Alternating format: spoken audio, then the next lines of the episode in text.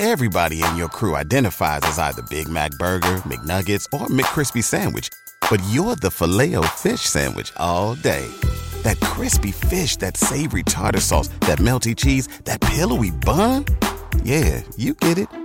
Every time. And if you love the filet of fish, right now you can catch two of the classics you love for just $6. Limited time only. Price and participation may vary. Cannot be combined with any other offer. Single item at regular price. Ba da ba ba ba.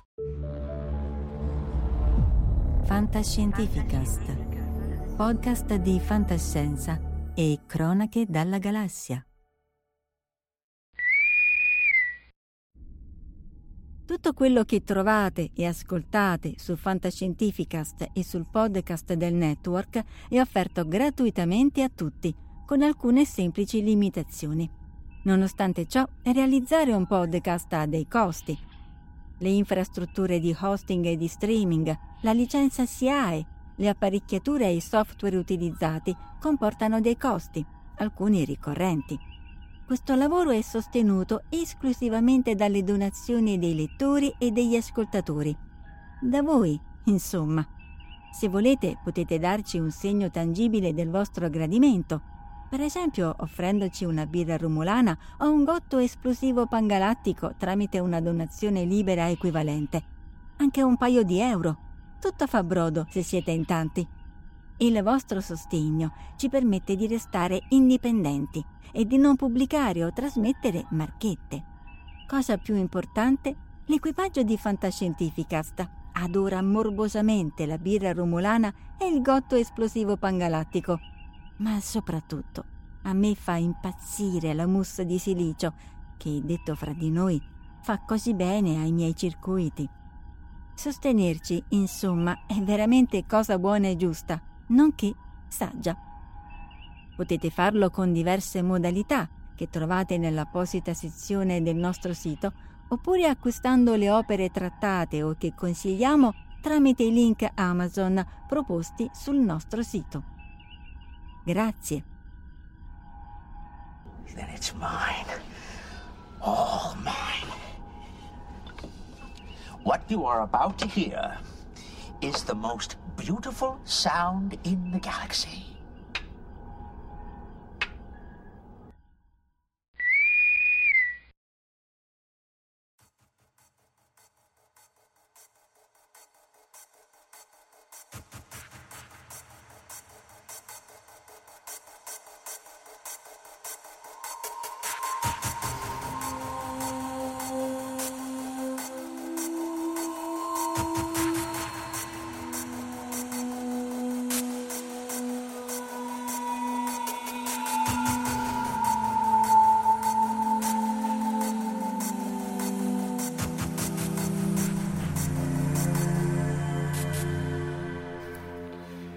Eccoci live anche questa sera dopo una defiance del cellulare che non caricava e un attimo di panico assoluto. Comunque ci siamo. Salutiamo chi ci segue online: Luca Signorelli, David Casci, Cuni, Giacomo Lantern, Valentina che abbiamo sentito qualche live fa, Berusca che sentiamo molto spesso, Michele Sessa, Ghillis, Mar- Mar- Marella Sanzione, Giugiu Giarlo, Lorenz Detto Lobo, Grazia Lenzi e Corrado P.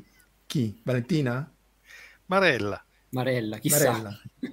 Questa mi sa che è vostra. E ovviamente salutiamo chi è eh, qui ospite nostro uh, in live questa sera, Giorgio Giannetta, il regista e, e non solo, fa, insomma ha fatto un sacco di roba anche per, la, per di, di, documentari e così via, poi ci racconterà bene, però ha fatto questo, eh, questo lungo video, ma in vari corti, di cui vedremo la seconda parte, Here Comes the Sun, che appunto coniuga quello che poi trattiamo spesso, scienza e fantascienza, plausibile, cioè il sole eh, come eh, fonte di vita, ma anche mh, pro- probabilmente eh, appunto fonte anche di morte, speriamo di no, ma insomma stiamo lì lì. E ovviamente Luca Giovannelli e Francesco Berrilli, entrambi, ciao Fabrizio, ciao Marco Ricci.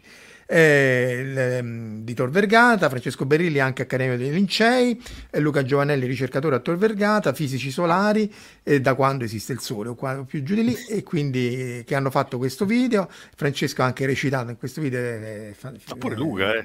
Eh, anche Luca, io, io arrivo più avanti però più avanti no, a te infatti non ma E dice Fabrizio un argomento scottante. Quindi la parola a voi. Ecco, l'unica altra cosa è che questo titolo va detto, full disclaimer, l'ha trovato chat GPT. Gli ho detto, guarda, me, trovi un, un, titolo figo che dice che il sole può fare danno eh, oppure no. E dopo un paio di iterazioni è venuto fuori con questo. Quindi alla fine ha fatto anche cose buone chat GPT. Ragazzi, a voi la parola. Vai Luca, racconta cosa sta succedendo. allora, oggi lanciamo appunto questo secondo episodio di una miniserie per raccontare in maniera un po' fantascientifica quello che è la, però l'attività quotidiana di, dei ricercatori che si occupano di Space Weather.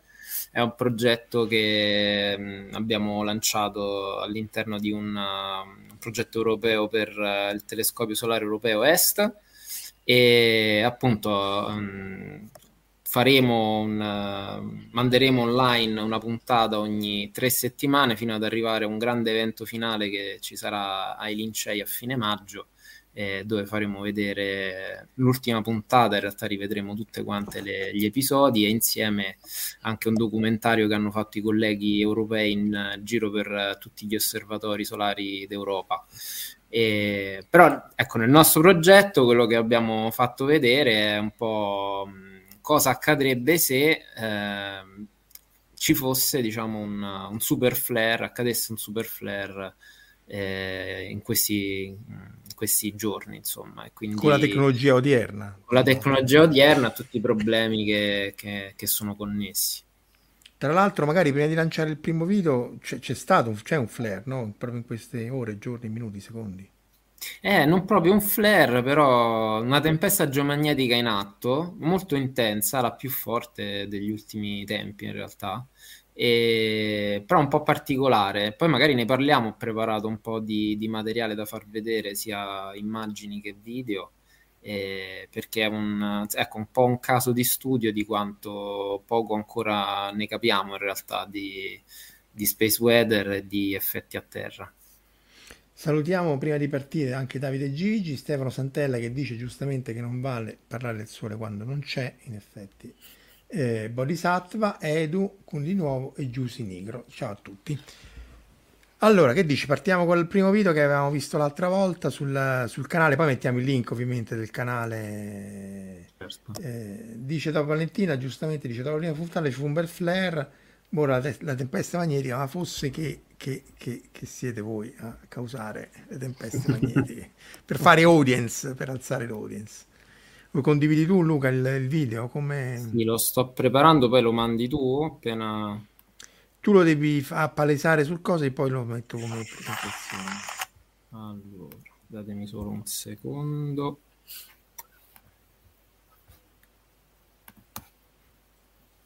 Presenta.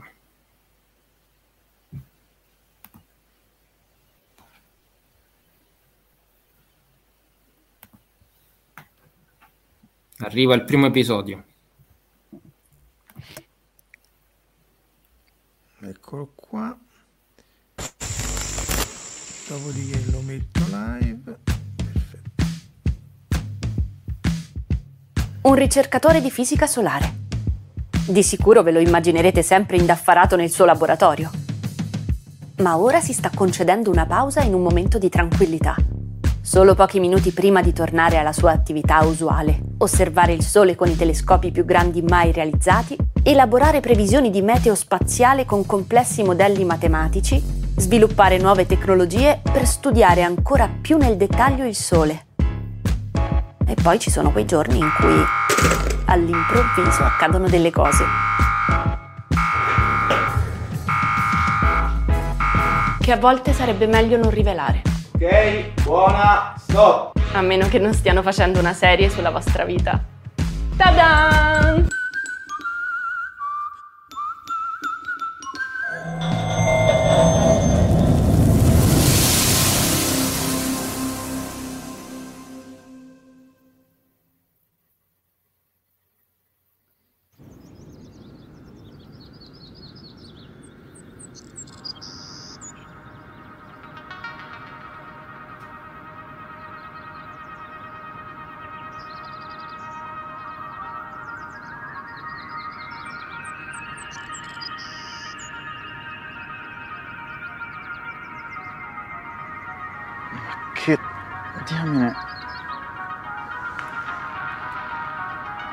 Impossibile.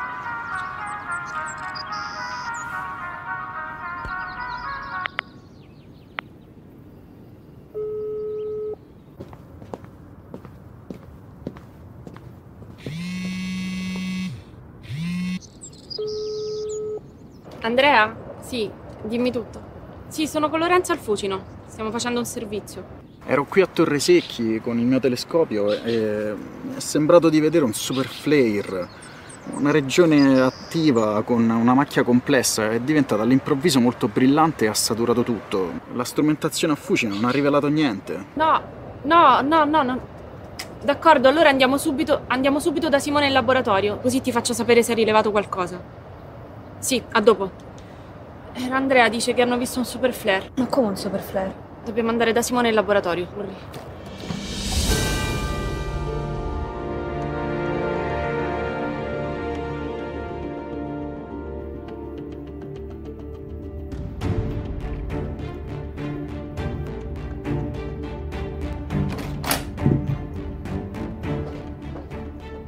Ciao Simone, mi ha chiamato un mio amico da Torre Secchi, dice che durante un'osservazione al telescopio ha visto qualcosa di strano e anche noi venendo qui io ho notato delle antenne che si orientavano verso i satelliti. Sì, stiamo scaricando gli ultimi dati e dopo dobbiamo spegnere tutti i satelliti mettendoli in safe mode. La rete di Allerta Space Weather entra in azione segnalando un'intensa tempesta in arrivo e dobbiamo assicurarci che le particelle cariche non danneggino l'elettronica che controlla i satelliti. Se le cose stanno realmente così, Francesco è l'unico che può aiutarci ad avere un quadro generale dell'evento. Lo chiamo immediatamente immediatamente, però considerando quello che sta succedendo non so se mi risponderà.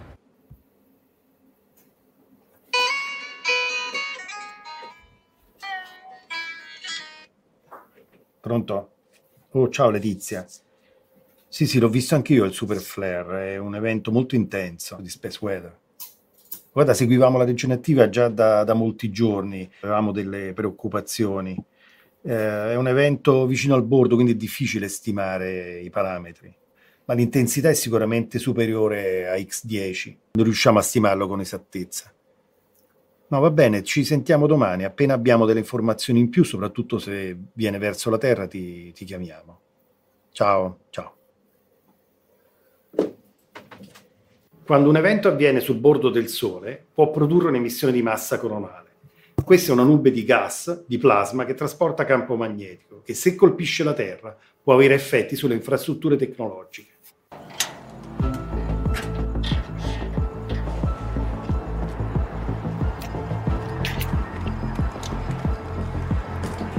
Ora che anche Francesco ha confermato quello che sospettavamo, meglio fare un tweet per aggiornare tutti. Ok.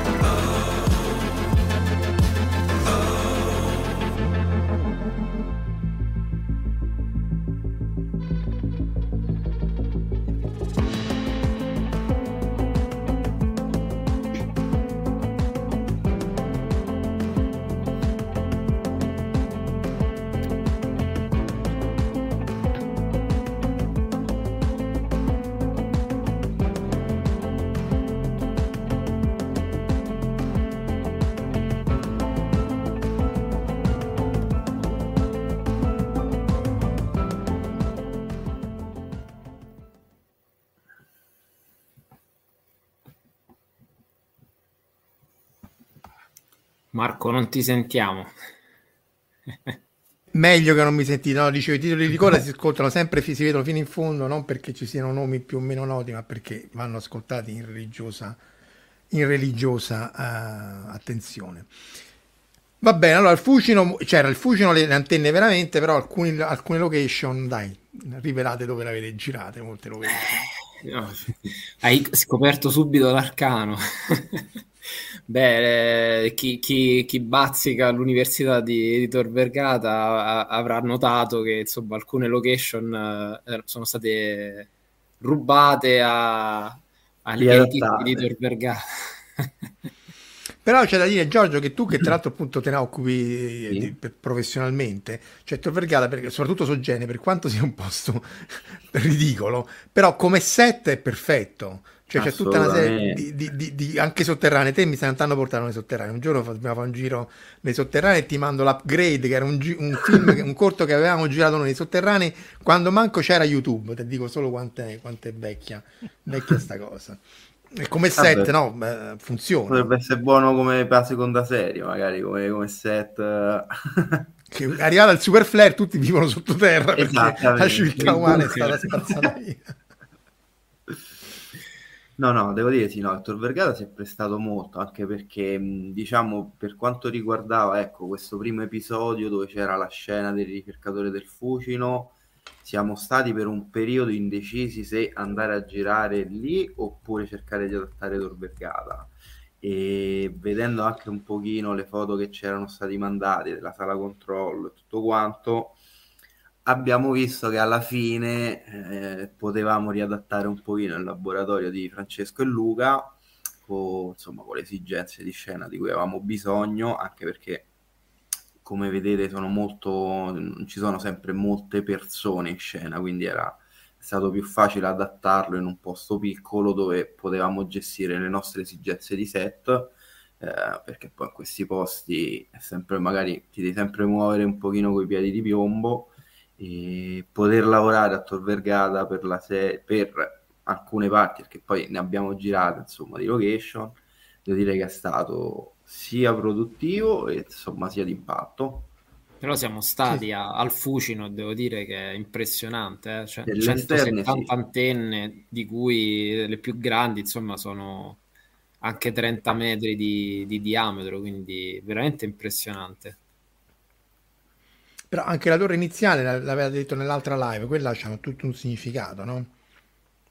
Non eh, è che sì. la torre... Non, chi, chi, lo racconta? Lo storico del gruppo? La, la parola sullo storico. La torre Stecchi. Eh. Ma perché l'ho conosciuto, insomma, no? giocavamo insieme.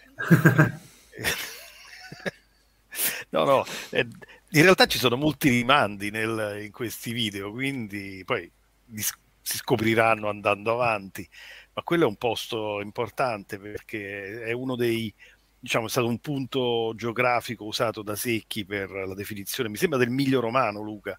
Sì, del, eh, del meridiano di Roma. Sì, eh, esatto, sia sulla posizione sia sulla lunghezza, per cui è nella zona del, dell'Appia quindi aveva questi due punti di, di, controllo, uno era vicino a Cecilia Metella e l'altro, ci sono delle foto bellissime tra l'altro, e l'altro appunto a questa torre che sta a frattocchie praticamente, per chi conosce Roma è subito fuori il raccordo anulare, ma non mi ricordo il numero, possiamo cantarla se volete, ma insomma c'è un'uscita che abbia che, e, e lì vicino c'è questa torre.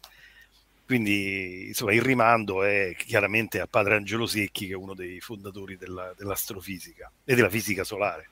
Tra l'altro, poi appunto con Luca abbiamo fatto pure un, insomma, scritto un, un piccolo lavoro storico ricordando che si parla sempre del, del Carrington come il grande evento, in realtà c'è stato un evento confrontabile o secondo alcuni addirittura superiore all'evento Carrington qualche anno dopo, nel 1872, che Secchi ha visto benissimo da Roma.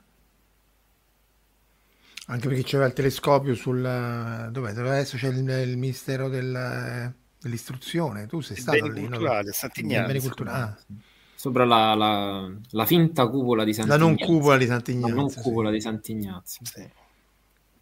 Anzi, il fatto che non ci fosse la cupola è stata la sua salvezza, perché in realtà la cupola doveva essere costruita, doveva essere la seconda cupola più grande di Roma dopo San Pietro, e quindi hanno fatto queste colonne estremamente robuste poi so, come capita in Italia sono finiti i soldi il PNRR è passato il PNRR abbiamo sforato non è stato dato e quindi si è trovato questi bastioni robustissimi e cioè li ha usati come piedistallo estremamente no, eh, stabile per, per, i telescopi.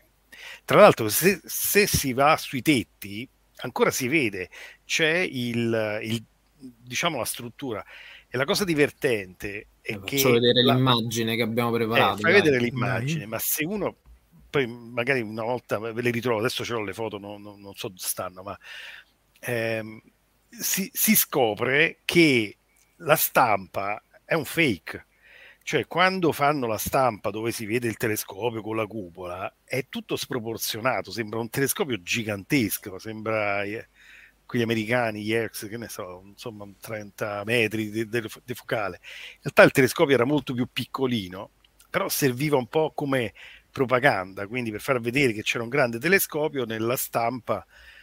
Eh, non so se c'è pure quella che si vede da dentro, vabbè, ma insomma è una stampa famosa, poi casomai la cerco, e, ehm, sembra un posto molto più grande di quello che, che, era in realtà ed era stato fatto apposta per far vedere al Papa che insomma c'era una cosa enorme, un grande osservatorio, era, era un po' più piccoletto insomma. Dice Six Weapon, li voglio vedere, credo che non sia accessibile, però per chi non la conosce andate a vedere sì, bisogna chiedere il permesso eh. per salire alla, ai padri gesuiti. E dice anche qua eh, Fabrizio Sebastiani, e perfino i gesuiti del Settecento non avevano i soldi, per cui effettivamente eh, la cupola di Andrea Pozzo è del 1700. Eh, infatti, però andate a vedere la, cupola, la non cupola di Andrea Pozzo che riprende, se non sbaglio, ce n'è un'altra d'Arezzo, cioè dipinta perché sono tutti giochi prospettici, non solo della cupola, eh, ma anche della, della volta. Quindi è molto interessante, soprattutto se poi non la si è mai vista. Eh, e, e, soprattutto se portate qualcuno, ma vi è più fosse straniero, gliela potete spacciare tranquillamente come cupola vera, non credo che se ne accorga perché effettivamente è impressionante, come, soprattutto se la luce è quella giusta, è veramente impressionante. E questo è dal tetto, no? Quindi c'è l'aurora causata da questo evento che dicevi tu, Francesco. Sì, questa è una ricostruzione che abbiamo fatto noi, diciamo, della, di come potrebbe essere stata vista, diciamo, la, la, l'aurora quella notte a, a Roma, eh, ricostruita, diciamo, dalla descrizione che ne fa Secchi nelle sue memorie e, e quello che si vede davanti alla, alla, balconata è proprio l'osservatorio di, di Angelo Secchi, que, quelle due strutture cilindriche, diciamo, sulla sinistra, un po' più piccoline, eh, eh, avevano gli strumenti più piccoli, e poi c'è quella eh, centrale con quella cuspide dove c'era il MERS, il telescopio principale. Perché all'epoca, vabbè, che col sole ti piace vincere facile, ma comunque all'epoca ancora si poteva fare astronomia dalle città che erano più buie e ancora stavano un po' agli albori. Adesso non, non è più possibile. Beh, vedere un'aurora diver... adesso sì, sarebbe più complicato, Marco. E sopravvivere soprattutto. Cioè, cioè... no, anche le, narrano le, le, cronache anche nell'antica Roma, che non, chi, chi, era? Tiberio, che comunque... Sì, partì l'esercito per, perché eh. pensavano ci fosse un incendio ad Ostia. Invece era la, l'aurora. Il, il, il vapore rosso, perché poi ci stanno anche vari articoli che riportano queste osservazioni nella Cina antica, ne avevamo parlato con Valentina Penza, se non ricordo male, in cui c'erano tutte queste parti storiche nel, di vapori rossi, viste anche appunto alle latitudini geomagnetiche preoccupanti, no? Per, perché preoccupanti, Luca? Perché...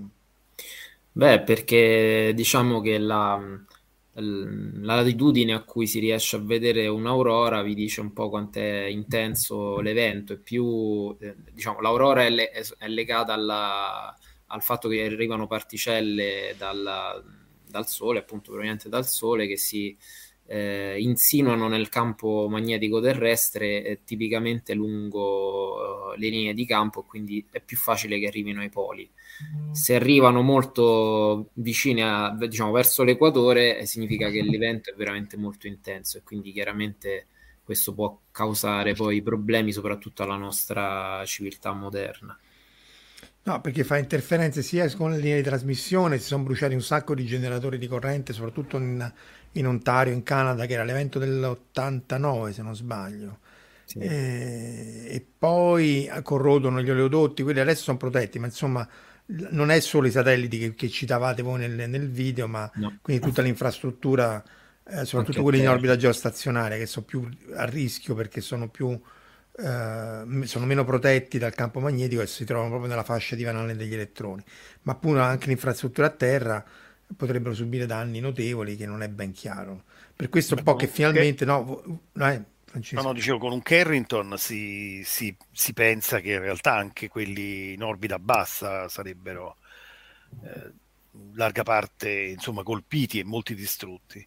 Sì. Cioè, distrutti, resi non funzionante, poi in realtà non è che esplode il satellite, il satellite rimane là come pezzo di ferro. però Sì, funziona. però poi va a sbattere con quello dopo, voglio dire, l'effetto Hollywood. sì, esa- esatto, esatto. Sono fuori controllo, diventano fuori controllo ovviamente a quel punto. Infatti qui citano quelli di Elon Musk. Sì, lì forse il vantaggio sarebbe che se c'è un evento Carrington l'atmosfera si scalda, si allarga e quindi poi quelli che stanno in orbita bassa dovrebbero finire per cadere, però il rischio della sindrome di Kessler, cioè della reazione a catena dei frammenti, eh, ci sarebbe. Ehm, Che è un altro argomento, quello dei, dei, dei detriti spaziali. Comunque il super Giorgio, come... parliamo noi, no scusami, no, solo una cosa, No, è, no, è- eh. è- è- è- è molto più potente dei, dei Carrington, cioè il Carrington che già farebbe danni veramente incalcolabili oggi. Va e puli- gli pulisce casa tre volte a settimana. Sì, i super flare, quelli ce ne sono davvero pochi, ma quelli sono realmente eh, potenzialmente catastrofici. Ma storicamente si sono visti nel- nelle- negli ghiacci, nelle cose, nelle- Sì. negli anelli. Anelli degli alberi, sì. Mm. Nel, eh, nel 750, mi pare. dopo 0 Cristo, 750. ah, ah. e- sì. Dopo Cristo, 750 dopo Cristo e intorno alla 3000, 5000, adesso non ricordo 5.000, bene. se- sì, Eh, 5.000 qualcosa avanti Cristo. Sì. ce ne sono stati almeno due o tre. Perché poi questi seguono una legge di potenza, un po' come tutti gli effetti naturali, cioè come le inondazioni, i fiumi, eccetera, eccetera. Poi noi ci stiamo mettendo il carico da 12 col, col riscaldamento globale nostro, ma in generale sono, sono- seguono una legge no- log normale quindi quando ti tocca, ti tocca. non, Dicono che Esatto. così, se ci se fosse l'evento avremmo i, i- i- i Fantastici 4, cioè gli astronauti. Sì, non, non lo so. Lì, in caso di eruzioni solari dalla stazione spaziale, dovrebbero riuscire a tornare a Terra senza troppi problemi. Su una base eh, gateway in orbita attorno alla Luna senza campo geomagnetico, boh, dovrebbero andare sulla superficie lunare di corsa e lì la, la base dovrebbe essere approntata per avere una forte schermatura dalle radiazioni, ma tanto ce la deve avere comunque de- dai raggi cosmici. Quindi, quindi, grosso modo, rispetto a un Carrington che è 10, 100, 1000 volte più potente?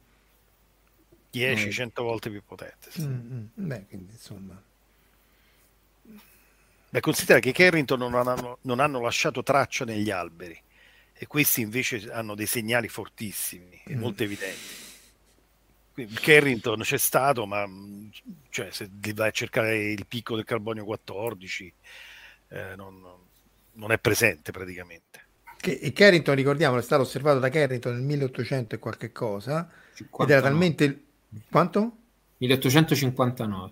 Ed era talmente luminoso che lo vide, eh, stava andando a pranzo se non ricordo male, lo vide proprio a occhio nudo. Cioè, che già non dovete guardare il sole. Ecco, l'altra cosa da dire è che Alessandro quando guardava il telescopio c'erano tutti i filtri con i controfiltri, e non lo guardate mai a andate a occhio nudo. rivedere nemmeno la- eh. lo diciamo al, al momento giusto mettete pausa, vedrete che stavo usando un, un telescopio con davanti un filtro de- eh, diciamo a densità neutra per osservare il sole in luce bianca e un altro telescopio che era montato uno sopra l'altro che era in H alfa, quindi un, che filtra la luce e fa vedere la cromosfera solare. No, non osservate mai il sole senza le protezioni. chiederemo osserv- sì, a Giorgio sì. di mettere un bel Cioè, eh, nella- Sì, forse andrebbe, andrebbe messo. Allora, ci sono un po' di domande. Una- del- su YouTube c'è scritto non osservate il sole. Abbiamo scritto. Calcola che noi quando c'era un transito di Venere, non io ma una collega mi ha raccontato, è tornata a casa, stava quasi per mettere l'occhio nel teles-. Mi vengono i brividi solo a sentirlo dire. No, no. Ghilli, Cade schiena negli alberi cosa si è trovato? È Eh, una... qui l'esperto in effetti è anche Marco, eh. Eh sì, è un problema di radioisotopi, quindi eh, sono tracce di carbonio 14 in realtà. Quindi eh, un, un- un isotopo del, del carbonio che eh, diciamo è più abbondante nel caso di eventi del genere perché vengono prodotti carbonio 14 in atmosfera per eh, diciamo urto con le particelle che arrivano dal sole e, e, e, il carbonio 14 poi prodotto in questo modo si deposita in realtà eh, in tutto il mondo viene eh, si diffonde nell'atmosfera e poi viene fissato all'interno degli alberi e quindi all'interno degli anelli si riesce ad osservare eh, un anello in cui c'è una, una, quantità di carbonio 14 molto superiore a quella eh, normalmente presente. Che è proporzionale all'intensità dell'eruzione, sì. pieno. E tra l'altro è una cosa interess- molto interessante è che eh, riesce a fare delle datazioni estremamente precise con questa tecnica, cioè proprio sfruttando il dato proveniente dai flare molto intensi. C'è un altro che non è un super flare, ma comunque molto intenso che è accaduto nel, nel 1000 mi pare che fosse 1021 d.C., quindi eh, proprio mille anni dalla data di uscita del paper che lo descriveva qualche anno fa e sono riusciti a datare del legno di una nave vichinga in America dimostrando esattamente ah, che erano arrivati lì prima di ben prima di Cristoforo Colombo di proprio grazie a questa tecnica perché insomma nel legno della nave si vedeva uno di questi anelli con, con l'intensità di carbonio 14 relativa a questo evento del 1021 e quindi la nave era di poco successiva era quegli anni sì, ho trovato l'articolo e in effetti come dice Luca, la datazione è incredibilmente precisa perché gli eventi sono stati nel 7176 e nel 5259 prima Cristo. In realtà adesso dicono di usare No, vabbè, ma politically corretto, no. Dopo le, insomma, no. comunque, per capirci. E l'altro è del 775 d.C. Quindi, come giustamente Beh, dice Luca, praticamente si, si, contano gli anelli, semplicemente come si fa oggi, si costruiscono questi alberi virtuali. Ovviamente non è che c'è un albero di 12.000 anni, ci sono tanti alberi no? e si attaccano uno all'altro e si costruisce questa specie di albero virtuale e si data esattamente all'anno l'evento.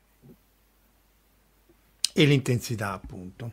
Allora, salutiamo al, al, volo Letizia Davole. Letizia, se poi ti vuoi unire a noi, c'è il link ha fatto la live prima di noi. Non so, Francesco, se ti ricordi Marco Tilesi, grande Berrilli, il mio, il primo Come 30. No? Non so se certo. è anche l'unico 30. Abbiamo fatto la live anche con Marco sul, sulle case de paura.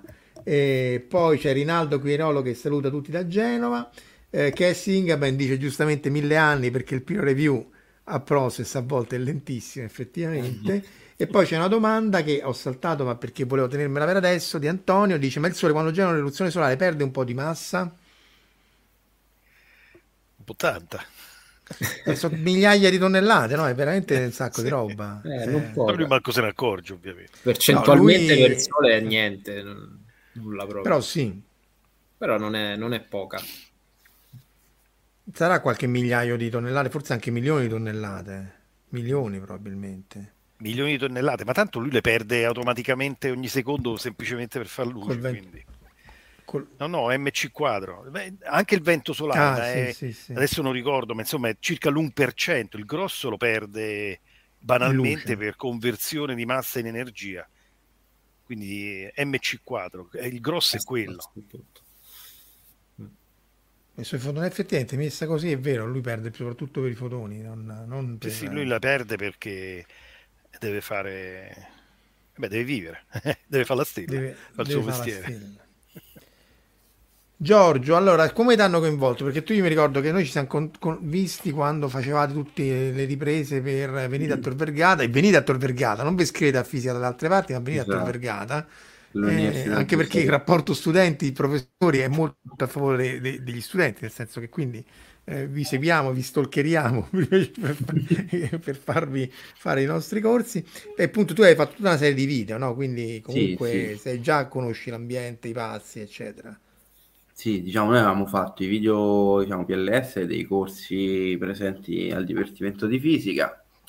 Poi un giorno ci eravamo sentiti con Francesco e Luca, mi avevano parlato, insomma, del progetto, del progetto Est e, insomma c'era l'idea di fare un po' di divulgazione scientifica utilizzando sempre comunque come strumento il video. E, diciamo l'idea di partenza era fare un documentario sul citato Secchi e un documentario su Galilei. Quindi diciamo avevamo iniziato a vederci, a fare un po' di riunioni, la sera anche con Letizia che si è, che si è collegata per cercare di, di, capire un pochino se era magari il, il modo giusto per fare divulgazione con i mezzi che avevamo. E quindi, diciamo, parlando con Luca e Francesco, eh, ho proposto questa idea di ma perché non proviamo a fare una serie che sta sempre sul filo del credibile, quindi non è che parliamo di cose assurde, eh, però magari è più facile cogliere l'attenzione del pubblico e cerchiamo di fare divulgazione in maniera diversa. E quindi abbiamo iniziato a buttare giù uno storyboard insieme a Luca, soprattutto per i dialoghi anche tecnici. E piano piano, sera dopo sera, riunione dopo riunione, iniziava a prendere forma. E... Ed eccoci qua, insomma. Abbiamo tirato giù ecco, una trama... Parti, quante sono? 5 puntate. 5. 5 puntate. The plot thickens. Eh, allora, dice che sì. Nei titoli ci sono i logo dei finanziatori. Potete parlare un po' del processo col quale si convincono enti a fare divulgazione scientifica alternativa? Questo aggiungo io. Beh, allora... Eh, T'hanno pagato, allora mettiamola subito. no, no, su quello sì. No, o, ti, o ti pagano invisibilità, come spesso ti Come ormai va di moda. No, no, assolutamente no. Però diciamo che eh, la cosa è, è, an- è, andata proprio perché, come dicevi anche te Marco, noi avendo diciamo, già un passato dove abbiamo collaborato insieme e ci siamo trovati bene proprio nel, nel modo di trovare la giusta chiave per comunicare quello che serviva in questo caso, quello che era il mio cliente, Tor Vergata, e quindi diciamo in questo caso il processo è stato inverso, non sono stato io a cercare qualcuno interessato a fare questa cosa, ma eh, è stato il Dipartimento di Fisica in quanto Tor Vergata che mi ha proposto, mi ha detto Giorgio, abbiamo bisogno di fare un, un po' di divulgazione scientifica e diciamo siamo abbastanza liberi nell'esprimerci. E quindi diciamo in questo caso è nato così questo, questa collaborazione. Mm, se no, sicuramente se la strada da, da percorrere, se se uno vuole provare a proporre un progetto è una strada molto lunga, e, e, difficile però non impossibile, perché comunque se una cosa è fatta bene eh, si, può, si, può, trovare il modo di, eh, di farla attenzionare. La cosa più difficile in questo mestiere ovviamente è trovare i finanziamenti, nel caso la, l'idea è la tua, ok? questo caso invece era diverso perché era un progetto e dovevamo trovare un'idea per fare funzionare questo progetto. Mm. E appunto, poi adesso direi che potremmo vedere la seconda parte, però la cosa interessante è che e comunque c'è il vincolo, appunto, come ci siamo sopra, non è un film Marvel, cioè di stare sulla plausibilità, perché l'idea è, è, non addormentare la gente come spesso accade, però le cose devono essere corrette e non forzate troppo, perché appunto anche lì poi ognuno fa quello che vuole, il taglio che uno vuole dare quando fa paradiscenza è quello che vuole, però se uno poi si stiracchia troppo verso l'intrattenimento piuttosto che l'outreach, allora va bene, ma non, non, se viene da un contesto universitario e così via. No? Non so voi come la vedete, Francesco, Luca. Sì, piccole licenze sono state prese, eh, insomma, qualche... però non è mica una lezione di fisica, cioè questa doveva essere un gioco, un divertimento, quindi...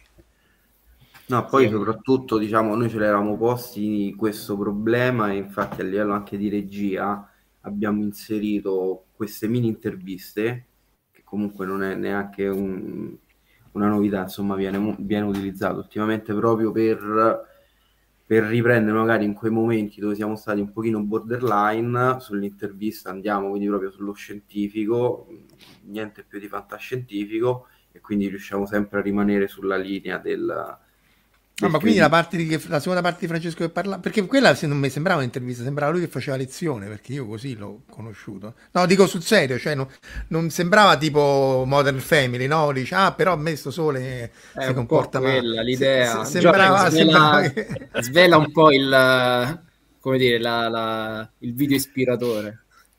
Sì, poi diciamo all'ultima puntata queste interviste, diciamo, mh, si capisce un pochino di più uh, ah, il contesto dice... Non spoileriamo troppo. Dai, non spoileriamo. Qui citano, a parte, a parte dice Francesco, ci vogliono le influencer, e questo è pure vero, e nel mondo accademico UK insistono sulle misure di impatto, ossia se fa colpo non so in Italia.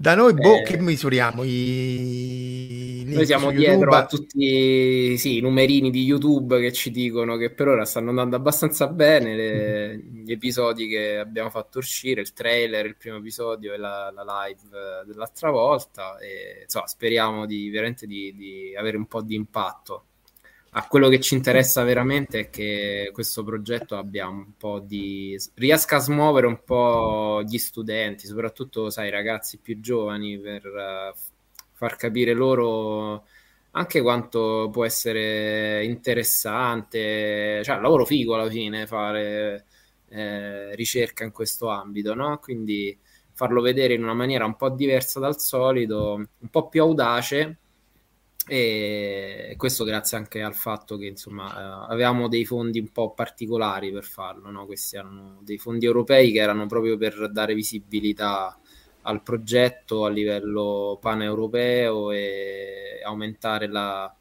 dire, la consapevolezza della cittadinanza rispetto a queste tematiche per, per promuovere poi il, il progetto del telescopio che appunto lo European Solar Telescope eh, sta per Solar immagino Telescope sì, starà sì. dove? Eh, alle Canarie a La Palma vabbè quindi un posto figo eh, sì. ovviamente eh, in cima al monte quindi come tutti gli astronomi che vanno lì mi scordate il mare ma state su, su, su, sopra la coltre di nebbia giustamente esatto. salutiamo anche Francisca Gutierrez Midesi e che dite? Forse potremmo anche andare a questa super preview della seconda puntata? Esatto, in, uh, adesso la, la, facciamo vedere. Ci fai un previously, un Battlestar Galactica. Quindi eravamo rimasti con uh, il dubbio fondamentale, questo super flare colpirà la Terra o no? E, e quindi dobbiamo cercare di, di, capirne qualcosa in più. Eravamo rimasti con uh, le protagoniste in apprensione, le due giornaliste eh, no, ha rimesso il primo però. Devo, Comunque devo... intanto ho guardato un po' di numeretti, eh? un miliardo di tonnellate una CMI in media. Per fortuna non ha bassa densità. Arriva. Ecco a voi il secondo episodio.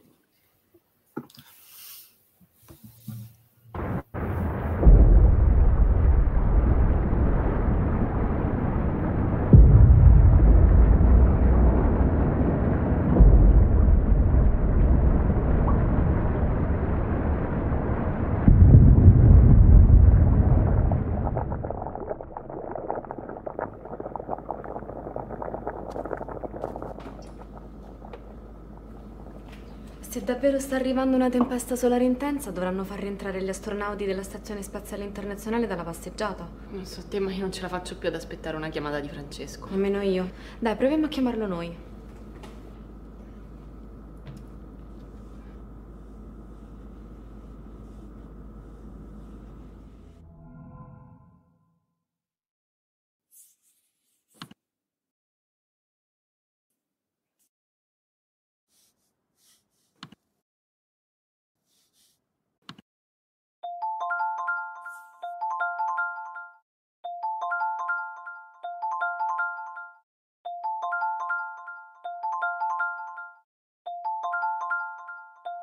Ciao Letizia, scusa se non ti avevo ancora richiamato, ma come puoi immaginare sono momenti concitati. Ciao Francesco, ma scherzi, sono qui a casa insieme a Lorenza. Ciao Francesco, finalmente ci si rivede. Stavamo provando a immaginare un po' con questa tempesta che cosa può succedere. Ciao Lorenza. Allora guardate, vi interrompo subito perché aggiungerei Dario alla riunione. In questo momento lui si trova alle Canarie, ci siamo sentiti ieri sera, secondo me ha delle informazioni e dei dati molto importanti per capire che tipo di fenomeno stiamo osservando. Dario si trova all'osservatorio del Teide, giusto? Sì, sì. Ciao Dario. Oh, ciao Francesco. Oh, c'è anche Letizia. Ciao. Ciao Dario, come va lì? Guarda, abbiamo seri problemi di rete qui alle Canarie. Eh, non so se è in collegamento all'evento che stiamo Senti Dario, visto che ti trovi a Temis, puoi dirci qualcosa su quello che stai osservando? Temis è uno dei telescopi migliori per fare osservazioni di questa regione attiva. Sì, abbiamo preso dei dati che sembrano davvero promettenti, sia la direzione che il campo magnetico della regione attiva che ha fatto l'evento. Ho... Devo dire che in vent'anni di osservazioni mai visto una cosa del genere potrebbero essere utili per le simulazioni di, di Luca. Eh, Letizia, puoi provare ad aggiungere Luca alla chiamata? Il suo modello potrebbe aiutarci molto a capire cosa sta accadendo. Certamente, gli mando il link della riunione immediatamente. Ah, Luca purtroppo sembra essere irraggiungibile. Però non sono troppo lontana dal Gran Sasso, potrei portarli io a Luca sull'hard disk. Sì, questa mi pare proprio una buona idea. Adesso rientro e ti rimando quanto prima. Vi richiamo presto se ho degli aggiornamenti. Ottimo Dario, ciao, ciao grazie mille. Stasera l'Agenzia Spaziale Italiana ha lanciato un comunicato. Aspetta Francesco, vediamo su Twitter se ci sono aggiornamenti. Ah sì, direi proprio che non siamo gli unici ad avere problemi di comunicazione. La rete dati nazionale è rallentata e ci sono problemi a comunicare tra le città diverse. Ma io nel frattempo sto controllando anche i dati dei radiotelescopi in Olanda. Ok, ci siamo Francesco, il download dei dati è finito e posso raggiungere Luca ai laboratori nazionali del Gran Sasso. Ottimo, appena avete degli aggiornamenti informatevi se ci riuscite, io farò lo stesso. Sì, sì, certamente. Senti, allora scappo da Luca e appena mi sarà possibile ti aggiorno, eh? A dopo. A dopo allora, ciao. Lorenza, allora io scappo al Gran Sasso. Mi dispiace, ma questo piatto di pasta lo dobbiamo rimandare. Mi sembra abbastanza comprensibile vista l'imminente apocalisse. Fammi sapere cosa dice anche Luca. Certo.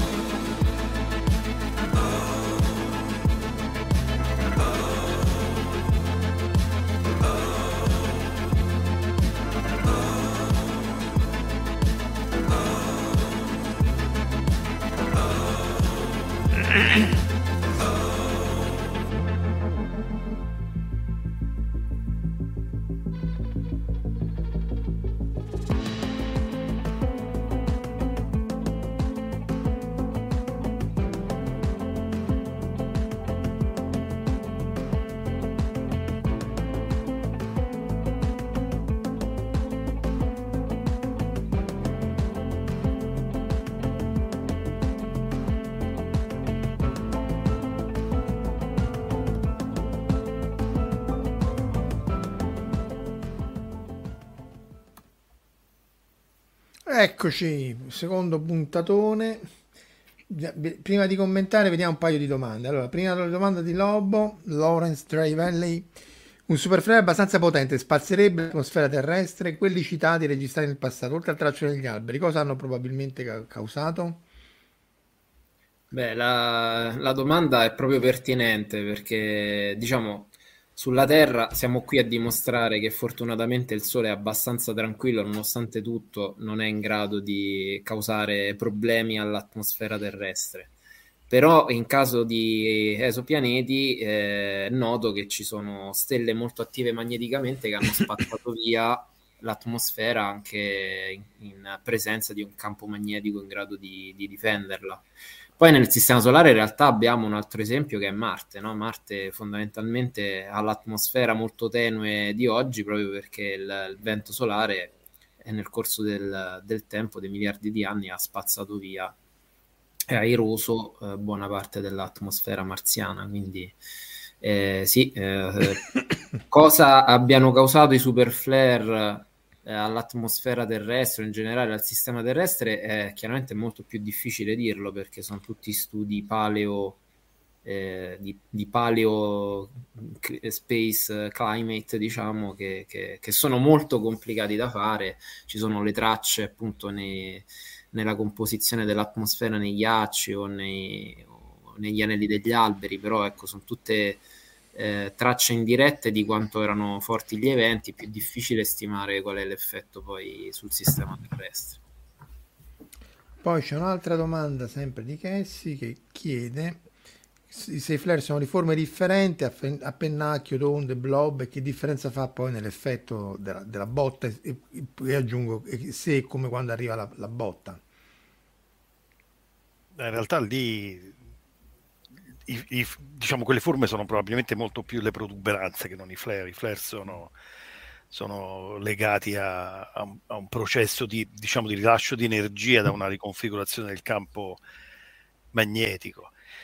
Ovviamente ce ne possono essere di tipo diverso, poi appunto come diceva Luca all'inizio della chiacchierata, ad esempio la, la tempesta geomagnetica di oggi sembra essere innescata da, un, da una CMI un po' anomala, un po' strana, eh, diciamo eh, quasi invisibile, eh, non collegata ad un flare. Quindi i, i, i, processi di space weather del Sole sono realmente complicati e quindi non...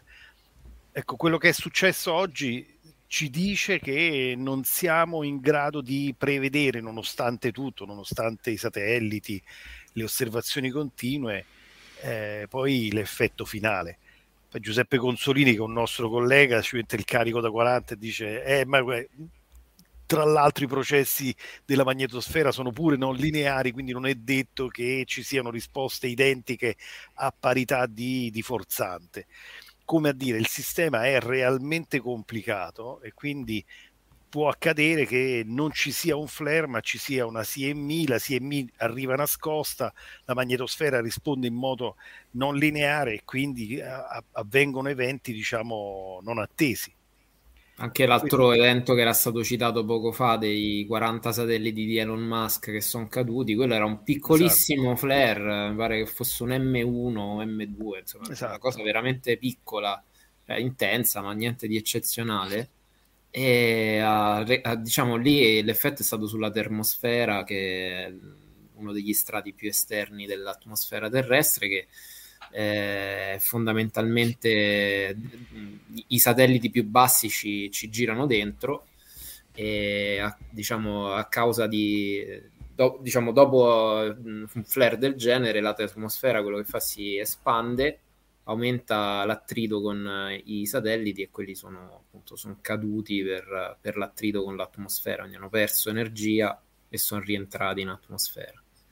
Questo perché erano molto bassi, erano appena partiti, erano in un'orbita di trasferimento molto bassa e quindi si sono trovati nel punto sbagliato al momento sbagliato.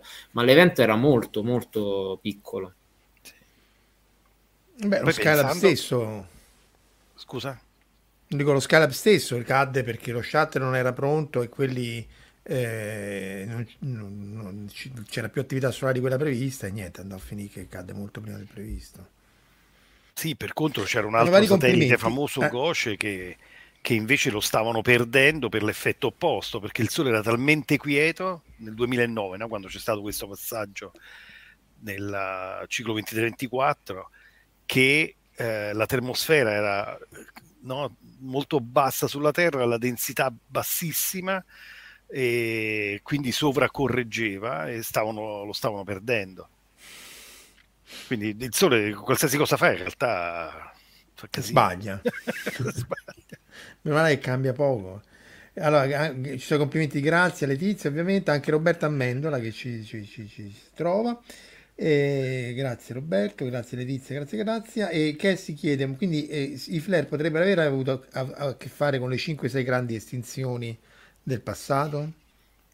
Guarda, questo è interessante perché eh, riprendiamo una cosa che, fa- che, ha fatto poco fa appunto Letizia insieme a Francisca, Andrea e così, parlavano no, di fantascienza e di Asimov. Asimov ha scritto un libro che è Nightfall, Beh, di recente c'è un fisico teorico che si chiama Jam Al-Khalili, me lo sono scritto perché me lo scordo sempre, che ha scritto Sunfall, quindi diciamo, ha ripreso chiaramente il, il titolo di, di, Asimov, dove racconta una, eh, diciamo, in contemporanea la, la, la, l'arresto del campo magnetico terrestre, come dice Luca, è quella la nostra difesa principale in realtà. Mm e poi il, l'arrivo di una CMI estremamente intensa, succede un finimondo, insomma morti perché arrivano, praticamente non c'è protezione. Il problema serio eh, è quando praticamente c'è la transizione, noi sappiamo che il campo magnetico terrestre eh, flippa, quindi inverte il nord magnetico eh, diciamo rispetto a quello geografico in modo abbastanza irregolare. Ecco, quando c'è questa transizione la Terra per alcuni anni rimane senza protezione di campo magnetico. Quindi è chiaro che i raggi cosmici, che, vabbè, qui Marco è l'esperto, quindi comunque i raggi cosmici che, che, arrivano sempre e in più le eventuali particelle energetiche solari, quelle arrivano a Terra senza protezione, a parte l'atmosfera, quella per fortuna rimane, rimane sempre. Ecco, quelle sono delle condizioni realmente rischiose ed è dibattuta la cosa, nel senso che alcuni biologi eh, dicono no, non c'è un'evidenza che ci siano state estinzioni connesse al, fondamentalmente alla mancanza di campo magnetico terrestre. Secondo altri, invece, in, in concomitanza a queste diminuzioni ci sono stati degli effetti biologici. È evidente che gli effetti ci sarebbero, nel senso che poi noi saremmo comunque diciamo senza scudo magnetico, no? è come quando eh, l'Enterprise eh, non ha più potenza, perdono gli scudi di protezione, lì è un problema. Il problema è identico. Sì, sì, in fondo la nostra Terra è un'astronave che viaggia nello spazio. Eh. Chiede sempre Gillis, eh, ma se l'atmosfera si espande in questi eventi estremi, si ha come conseguenza la diminuzione e la rarefazione dell'ossigeno a livelli abitati? Fortunatamente no, è effetto soltanto sugli strati più esterni, stiamo parlando di altezze sopra i 100 km, quindi veramente eh, nella, in una zona in cui non, la, la, densità è già bassissima e dove le particelle si contano un, un, un tanto al, al, metro cubo, insomma, quindi è un effetto che sentono i satelliti, ma noi a terra non, non, non ce ne accorgiamo. E chiede Valentina se il libro era quello che associava l'estinzione dei Neanderthal a quell'evento. Secondo me gli Neanderthal l'abbiamo ammazzati noi, più che il sole. Eh, Ma quale so questo Sunfall? No, questo tra l'altro è la cosa più incredibile di questo libro, lì stiamo proprio nella fantascienza pura, è che con la teoria delle stringhe riescono a risolvere il problema questo è chiaramente fantascientifico, ragazzi. Risolvere qualcosa americano non c'è qui Massimo Bianchi. pratica della teoria delle risolvere. Ma lui, lui, è un fisico teorico, tra l'altro ha preso dei premi seri, insomma, un, uh, ha scritto anche molti libri di divulgazione. Questo Alcarini, sì, dice sì. è un grande, fa un sacco di cose, dice sempre che su, anche su BBC Radio 4. Quindi... Esatto, esatto, esatto, esatto, lavora anche per la BBC. E, ehm, e quindi secondo me in questo libro la cosa più, più, più folle è che riescono a risolvere il problema con, con stringhe, linee e così via. Anche perché se riesci a fare quella roba vuol dire che il tuo livello tecnologico è talmente alto che non te ne frega niente. sì, infatti. Eh... No, proprio posso dire una cosa, io non so se è stato Giorgio o Luca, ma è stata molto carina l'idea di attaccare la, la, l'acqua che bolle al sole, eh, veramente sì, sì. geniale perché, perché, in effetti l'acqua che bolle è la cosa più vicina alla, no, alla, alla convezione turbolenta no, che abbiamo. Non era so una citazione, lunga. anche questa era una citazione. Abbiamo infarcito di, di citazioni questi eh, video. In realtà, Io se vi ricordate, c'è una... quindi fantastico. Ah, pure tu è super anteprima. Ma io non riesco a sapere niente, mantengono il segreto totale, Giorgio. Perché sennò fa gli spoiler tipo David Prowse in Guerre Stellari. Quindi tutto. No, una cosa Dice Valentina, dire, proprio lei. Lorenza ha preso il diploma in pianoforte.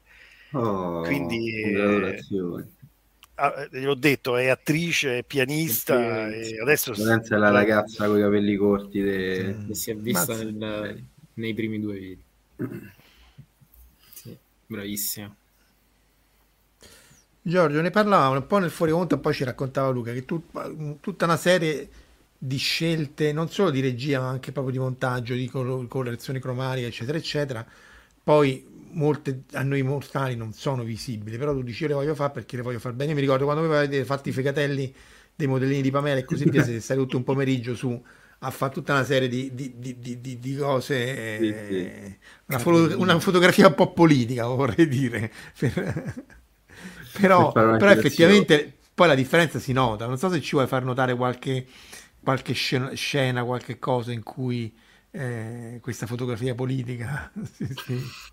Ma guarda, in realtà ti dico, ti dico che mh, ogni episodio è abbastanza impostato in maniera diversa, sia in regia sia mh, per la fotografia, eh, quindi diciamo sono tutti abbastanza diversi.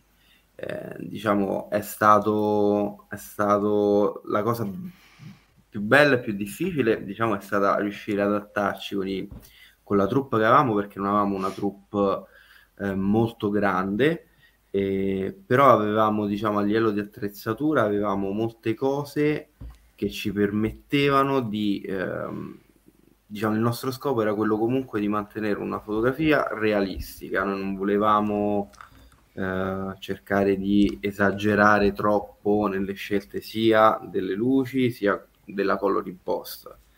Eh, mentre per quanto riguarda il montaggio, diciamo tutte le puntate le abbiamo cercate diciamo, di eh, impostare con un linguaggio diverso. Ogni puntata è un po' una citazione a, insomma, a, qualcosa. Per esempio, questa prima puntata, magari lo possiamo anche svelare per chi non l'ha colta.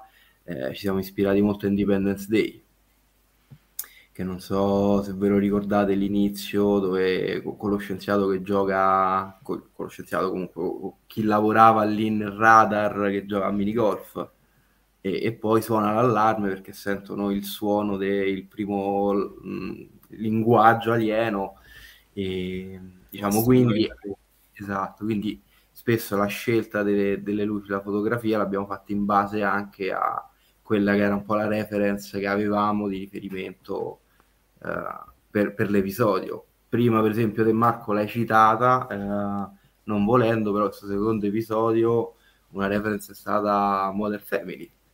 Ah, ecco, c'è, sì. c'è una puntata tutta completamente girata dove Claire apre il portatile e incomincia Ah, a sì, sì, tutto in tutti dove non si trova la figlia e la figlia in realtà dormiva nella stanza e a fine puntata esce dalla videocamera di Phil e, e questa qua e le altre non le sveliamo, poi le vedremo più avanti, però anche loro eh, sono eh, diciamo sono girate e pensate con linguaggi un pochino diversi. C'è un, tutto un è- dietro le quinte di questa puntata che in realtà è di, di questo secondo episodio che abbiamo visto che è divertentissimo perché dovete immaginare innanzitutto che tutta quella scena con eh, la, la videochiamata a tre è stata fatta tutti in momenti diversi chiaramente, no? Ah, Quindi ah. noi recitavamo senza sentire le battute degli altri e poi vederla tutta insieme che funziona, tutto il dialogo è come dire un successo perché No, la- la Beh, è tutto. È vero che te ne intorta il montatore, sempre per dire a Boris, però non è stato banale, immagino. No, No, allora, Tutti, eh. questa a livello di montaggio è la più complicata sicuramente, ma anche per- perché noi, poi vabbè succede in tutte le produzioni, noi avevamo il nostro storyboard bello scritto, poi Luca un giorno mi chiama e mi fa Giorgio, ma guarda che c'è Dario che sta alle Canarie. Sta già- Sì, eh, perché sta su a lavorare, faccio no, no, facciamogli girare qualcosa, facciamogli Però girare così, mo, onestamente, non si- cioè, poteva stare pure sotto Tor Vergata, cioè, non so se Eh, fondo si piccolo, vede, però eh. dietro c'è Temis effettivamente, c'è il telescopio Temis, Temis. perché infatti all'inizio lui dovevamo girarla a Tor Vergata, però era lì, abbiamo detto proviamoci, quindi poi in realtà anche la telefonata, quella delle due ragazze, quella di Francesco, poi l'abbiamo dovuta un pochino riadattare Mm. a quello che poi aveva recitato Dario tipo due mesi prima, neanche Esatto. poco tempo prima. E sì, quella non è, diciamo sì, a livello di editing Francesco, sei mutato. impegnativa. Sì, Smuto Dario, sta- sveliamo che quelle battute sono state le prime a essere scritte in assoluto. Avevamo, come dire, l'idea di- della serie, ma non avevamo ancora iniziato a scrivere tutta la, la sceneggiatura e ci siamo trovati con Dario lì e abbiamo detto, vabbè, sfruttiamola. Al- proprio al volo abbiamo scritto quelle battute pensando un po' alla, alla puntata, quindi è stato un po' un lavoro tutto al contrario in quel caso. No, Però dicevo- volevamo sfruttare Dario sul luogo. Eh, dicevo che si, si, capisce che Dario è, è, in cima alla montagna perché quanto è? 3000 no? 3000 è, 3000 è il TED 2000, 2004, 2004 è la Izzagna dove è il telescopio però, eh, sì, 25% in meno d'ossigeno c'è. Si sente si sente poi, come abbiamo... giustamente diceva Valerio in, uh, nei commenti, di, il fatto che Dario fosse in Teleconf è la cosa più realistica di tutto. no, vabbè, è una battuta, però in realtà ecco, è anche un po' uno spaccato di vita quotidiana, perché poi con la pandemia un po' tutti, ma insomma, noi non ne siamo più usciti, siamo sempre in Teleconf e, e ci piaceva anche un po' far vedere come ormai si interagisce normalmente in questo modo, cercando di, di, di, far circolare le informazioni velocemente per tutti i progetti che seguiamo. Infatti chiede Cassie, raccordandoci a quello che dicevi tu, eh, ci parlate dello script per favore, come quando chi eh, criteri scelti. Io le leggo perché come forse alcuni di voi sapranno, poi questi non è solo video, certo qui c'è proprio il video, anzi vi consiglio di fare like, share e subscribe, ma soprattutto a Spacey School underscore IT dove sono tutti i video, poi lo mettiamo nei link, ma già credo che ci sia. E, e ovviamente appunto uh, seguire anche tutte le produzioni fuori dietro le quinte quello dovete mettere un o un dietro le quinte il canale oppure... youtube di, di Fisica Tor Vergata.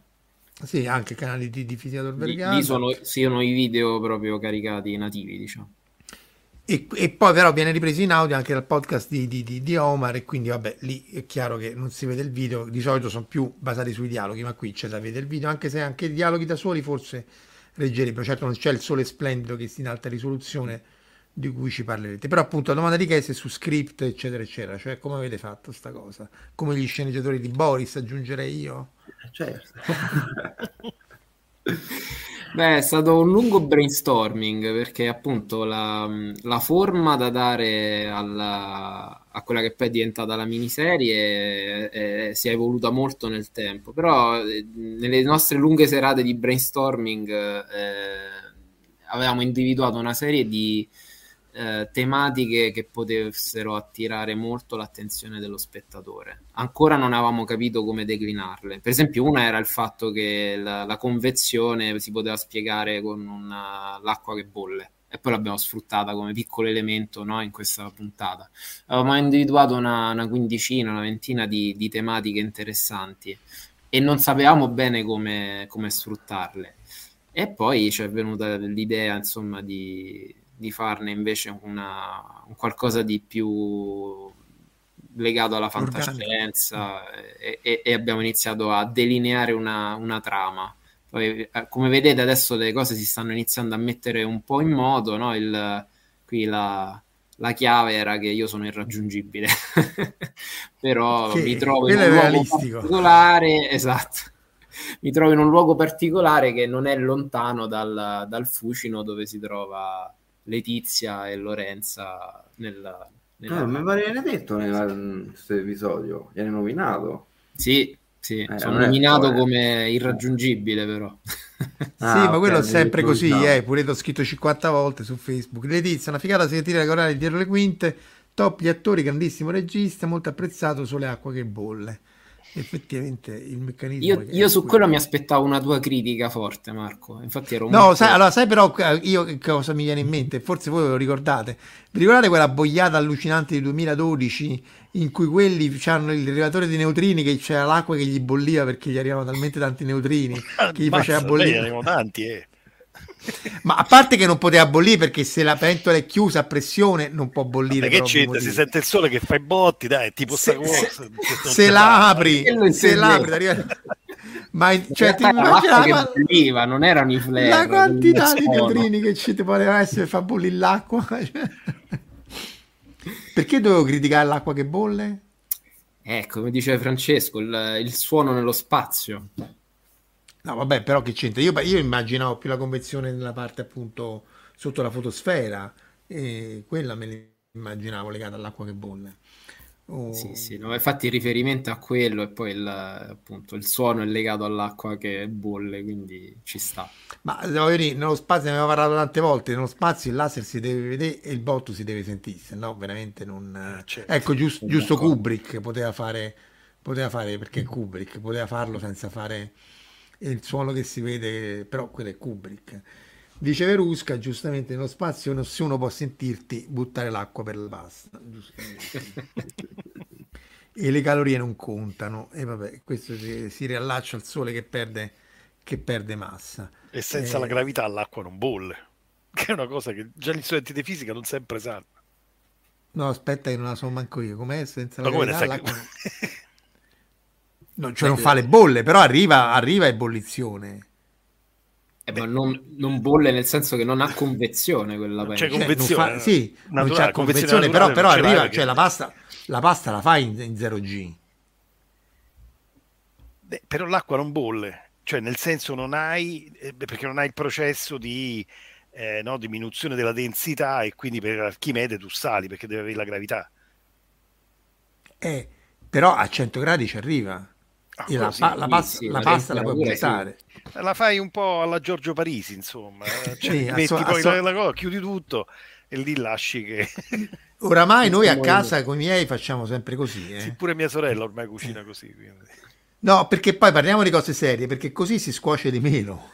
Ragazzi, Sì, cioè, però si eh, attacca di più, qui inizia una No, storia senza fine, no. capito? No, non tocchiamo questo argomento. Oh, oddio, forse tocchiamolo così diventa virale il video.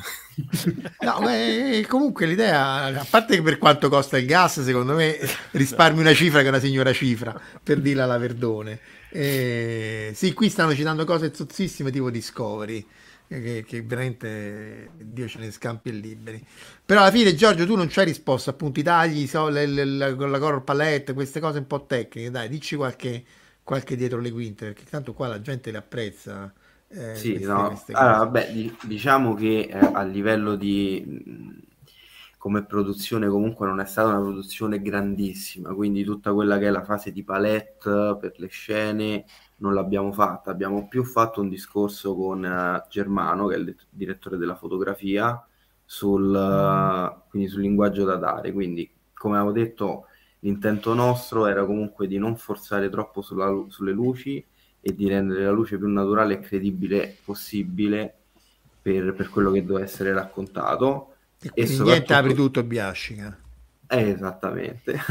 In questo caso per noi è stato il contrario. Più che aprire tutto, abbiamo cercato di diffondere al meglio eh, per evitare, insomma, di, di far sentire troppo le luci artificiali che avevamo, perché comunque ce n'erano abbastanza in tutte le scene.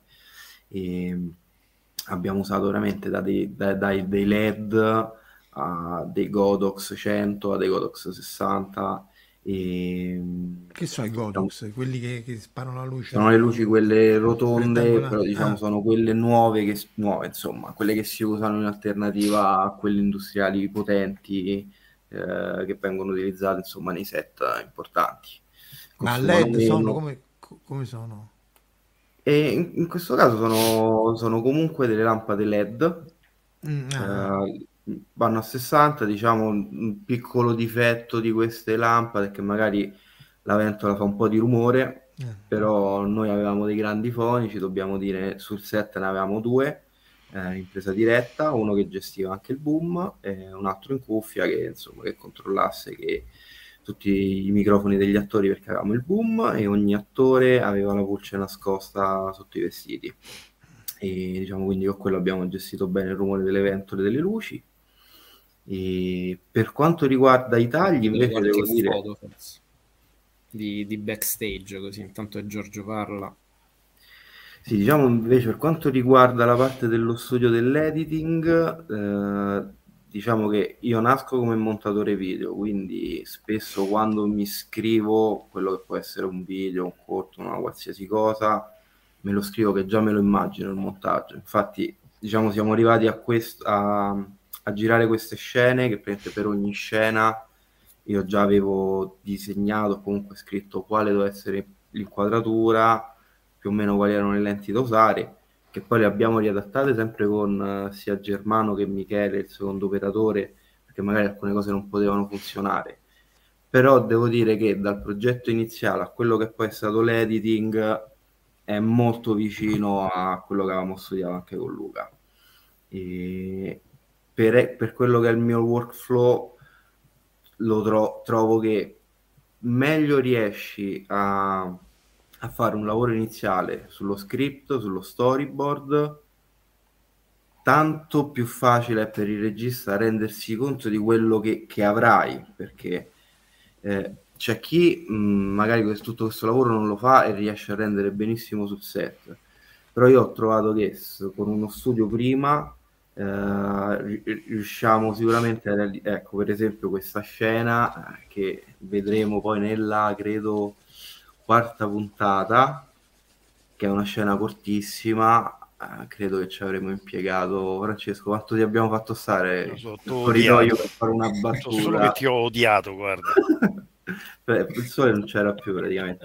Eh, ma infatti con la luce del sole come facevi? Che lì sta tramontando. Allora, eh, diciamo, quella è stata la nostra, eh, diciamo, una della parte più difficile a livello di ripresa perché dall'inizio avevamo questa idea della Golden Hour, infatti Alessandro che, che sta a Torre Secchi è al tramonto e quindi questa luce l'abbiamo dovuta cercare di riprendere spesso e l'abbiamo, siamo riusciti a gestirla come dicevo con uno studio prima cioè siamo arrivati a girare questa scena che già sapevamo quale ottica che dovevamo usare, chi avrebbe fatto cosa, quale doveva essere l'inquadratura e quindi a livello di produzione i primi due take che abbiamo fatti erano quelli studiati e poi visto che è andata bene mh, avevamo ancora una parte di sole dove ci potevamo studiare un'inquadratura dove non sentivamo questa luce forte però si capiva che era il tramonto e quindi siamo riusciti a farne una terza fuori dalle, dalle finestre, dove mi ricordo Francesco che era convinto che avevamo finito, e faccio Francesco aspetta un attimo, aspetta un attimo, apriamo le finestre, scavalchiamo, andiamo di là e abbiamo girato insomma la terza inquadratura. E... Sveliamo, eh. eh vabbè, questo è spoiler. Vabbè, questa anche è stata bella, questa abbiamo girato queste esterne di notte. Riconosci Marco, sì. Ma eh, mi verrebbe il parcheggio di Tor Vergata, ma non è che mi torna tantissimo. Sì, sì, ah no, è su, è su, dove da, da, davanti al bar giallo. Esatto, vicino alla fermata ah, sì, sì, sì, sì, sì, sì, Siccome noi ci servivano un po' di luci lontane, eh, abbiamo preso tutti quei, quei, quei, fari in lontananza e questa qua, diciamo, è stata una, se- una giornata e serata veramente impegnativa credo che abbiamo finito alle 3, alle 4. Lu. Alle 4 e mezza abbiamo chiuso Tor Vergata quel giorno. e le guardie non vanno sparato, no? No, eravamo autorizzati e le, le, guardie ci aiutavano. Abbiamo scoperto insomma la vita notturna di Tor Vergata che non mi aspettavo. No, veramente è frequentato. Eh, avrete rotto le scatole a tutte le coppiette che vanno là dietro. No, no, ci sono studenti che stanno lì a, a, pa- a, a parlare tutta la notte. Sì, io ho scoperto anche che sono due zone di scambisti comunque. Eh, la Vergata eh. e la zona dell'INAF, quindi secondo me siete rimasti apposta. La macchina apposta sta là, probabilmente ripresa. Comunque, no, che stiamo girando un film. è incredibile. Cioè, non mi ero reso conto, non, non sapevo no, che per avere certe volte veramente 30 secondi di scena poi sono necessarie dei tempi illimitati, riprese da, da più parti. Insomma, è, è, stato veramente incredibile come esperienza. Abbiamo imparato molto del, sì. di come si fanno le serie, i film, insomma, facendo questo piccolo video, perché devo dire la, la qualità che ci ha messo Giorgio e tutta la troupe sono quelle di un film, insomma, anche se con una produzione. Giorgio è in, di una professionalità limitata. incredibile, guarda. Un po' rompicoglioni, ma una grande professionalità. eh, ma quello è il regista, il regista. No, incredibile davvero. Poi, un bugiardo di altri tempi. Francesco è l'ultima, ti prometto che è l'ultima.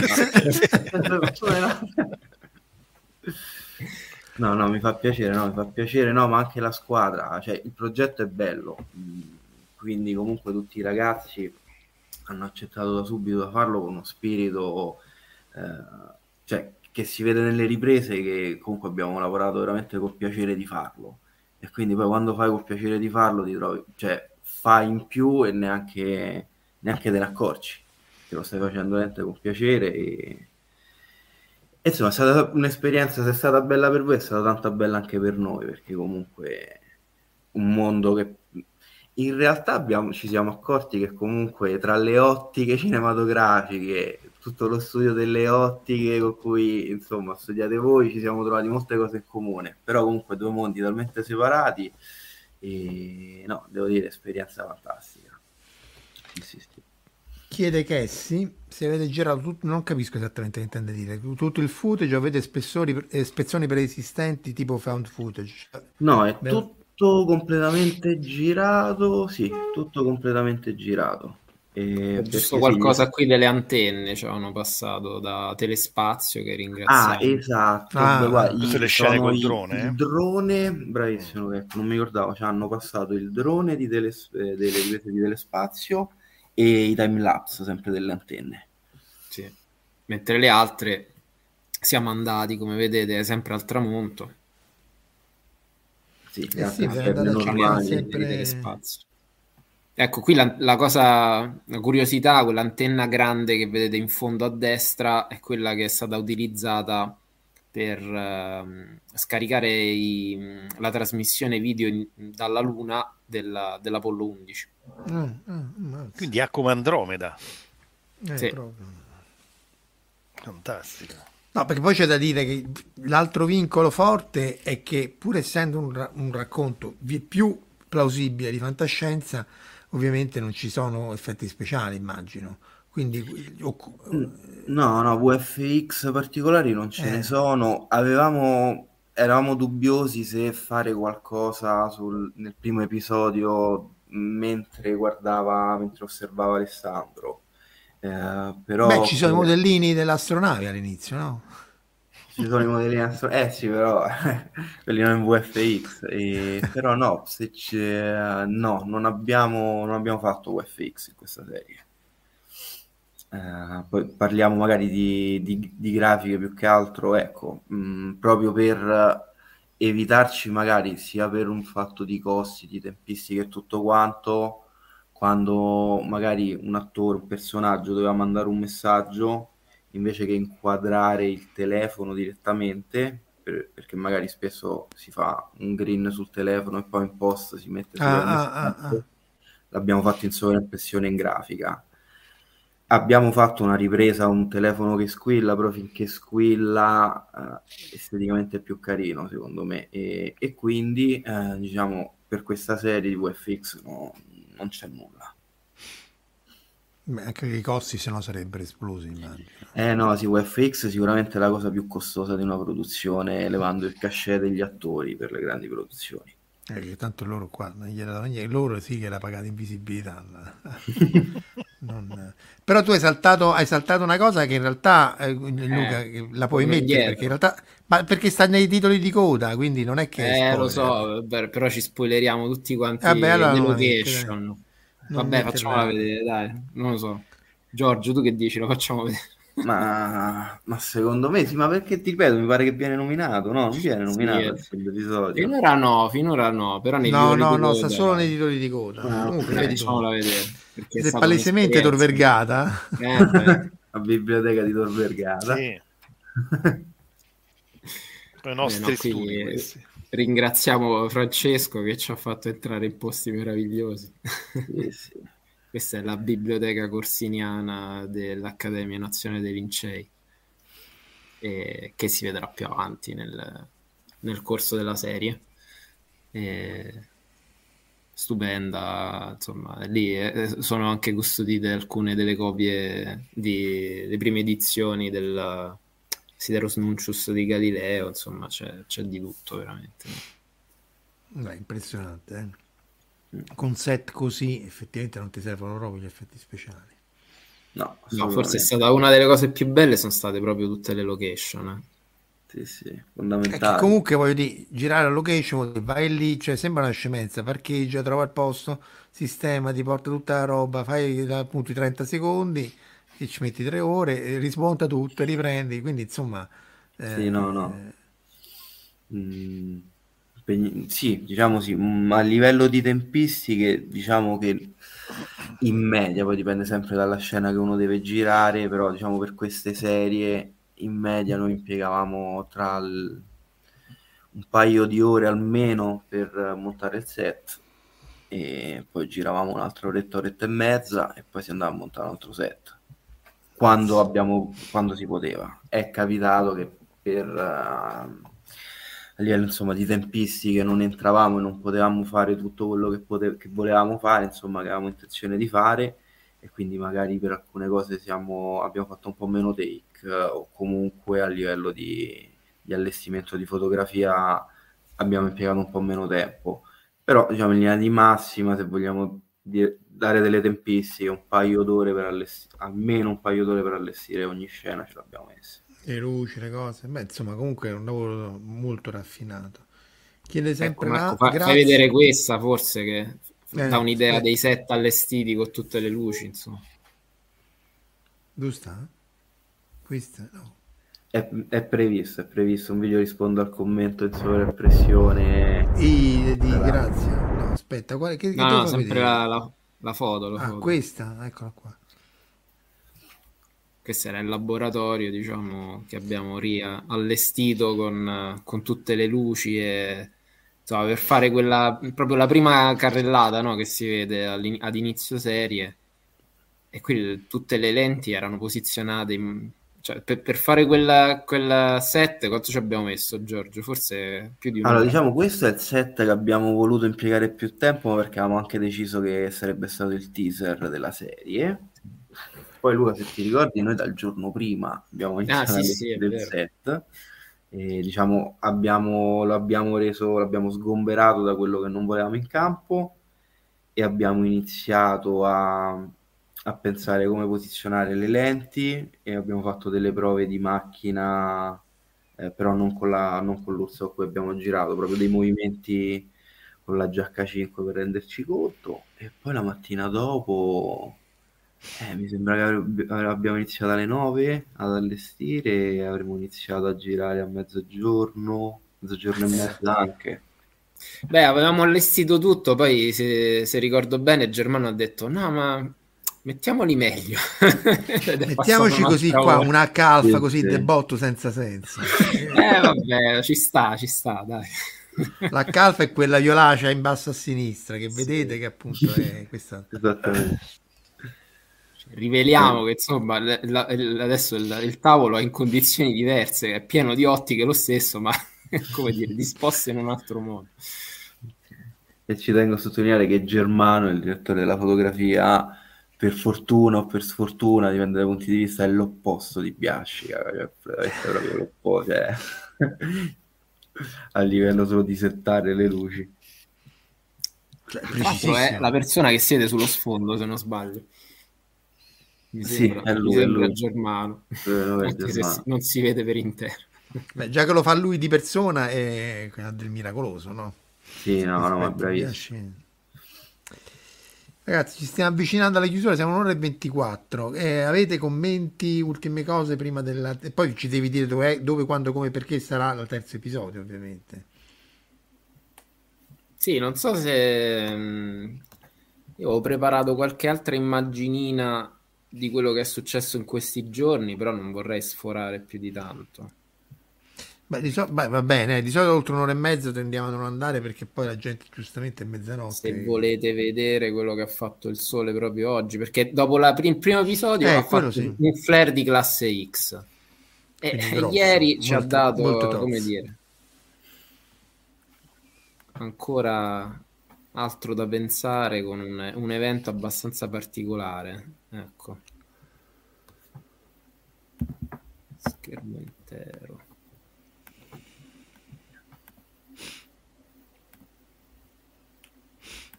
Ecco, questa è l'allerta che è arrivato, Eh, diciamo, da- dalla NOAA. È un G4, vabbè, qui si vede eh, sulla destra l'immagine con eh, quello che si chiama ovale aurorale, cioè eh, la parte rossa è sostanzialmente dove si dovrebbe vedere l'aurora secondo la, la previsione. Ed effettivamente, insomma, ci sono state aurore veramente molto intense. Eh, questa era in Virginia, se non sbaglio, quindi anche a latitudini abbastanza basse e come vedete anche mh, con le luci della città, quindi insomma eventi abbastanza intensi nelle ultime 24 ore. La cosa interessante, qui c'è un'altra immagine, un'aurora che particolare diciamo come colorazione, eh, perché non, non è banale vedere un'aurora del genere, di solito siamo abituati più a quella eh, verde, qui addirittura c'è una colorazione bianca che insomma è abbastanza mm, particolare, particolare, inusuale, ecco. Eh, la, la, la, diciamo, la luce deriva dalla ionizzazione di eh, gas presente nell'atmosfera legata appunto alla, all'interazione con le particelle che arrivano dal Sole che poi rilasciano eh, luce secondo le bande di energia della, dell'azoto e dell'ossigeno fondamentalmente. E la cosa interessante è che se uno va a vedere l'attività del Sole negli ultimi giorni è fondamentalmente piatta e veramente a un livello molto basso, nonostante insomma siamo in una fase abbastanza attiva del Sole, però il, il livello è, è, è, insomma attorno al C, quindi ha fatto un piccolo M qualche, qualche giorno fa, il 20, però non, non, si capisce se è una CME collegata a uno di questi eventi, probabilmente no. Quindi non c'è stato un flare collegato a, all'emissione di, eh, di, particelle che ha causato questa, questa aurora. Francesco, non so se vuoi commentare anche tu. No, no, è... appunto la cosa che ha colpito di più è che nonostante sia appunto, come diceva Luca, la più intensa da sei anni a questa parte, non era stata prevista dalla NOAA, che quindi aveva dato un'allerta per una G2, quindi è l'equivalente di avere, è come con, con le tempeste, diciamo con i tornado, eh, anche in questo caso si va su cinque classi, la quinta è la più rischiosa, è un evento tipo appunto Carrington, e questi avevano pensato ad una classe 2, invece è diventata una classe 4 e sembra sia stata eh, legata ad un'accelerazione anomala molto lenta, quindi lo chiamano appunto questa io confesso non l'avevo mai sentito questo stealth CME, stealth quindi CME. questa CME invisibile che si è mossa, è partita e ha avuto un effetto importante. Quindi è... Ci sono le regioni attive che sono presenti adesso sul, sul, Sole, quindi ci sono diverse regioni con campo magnetico intenso, ce ne sono altre che stanno arrivando, quindi insomma i prossimi giorni potrebbero rivelare delle sorprese. Quindi... E poi non ci scordiamo che stiamo andando verso il massimo, eh. quindi sì. in realtà tra un anno, un anno e mezzo saremo intorno al massimo di attività. E questo voi l'avete fatto perché l'avete anche previsto, no? Con tutte le simulazioni di Valentina. Eh, qui abbiamo eh. Valentina Pensa che eh, esatto. è la nostra chiromante, eh. Fa anche, so come... fai, esatto, fai tarocchi per vedere l'attività solare. Dati, so, fa cose del genere e poi escono fuori le previsioni, insomma.